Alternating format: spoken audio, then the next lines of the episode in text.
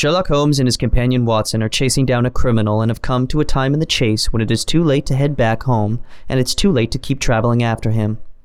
Considering that they were in the middle of the woods, Holmes, being as smart as he was, figured that this would happen. He had brought along most of the materials they would need to go camping. They set up camp, putting up their tent, making a fire to cook and for warmth. Soon they thought it was best to go to sleep.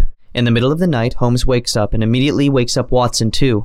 After Watson wakes, he simply says, Watson, my friend, look up and tell me, what do you see? After looking up, Watson replies, Stars.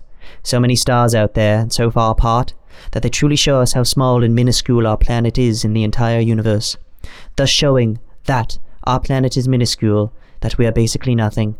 Truly, the trifle things that we go through every day do mean nothing in this effect to the entire universe.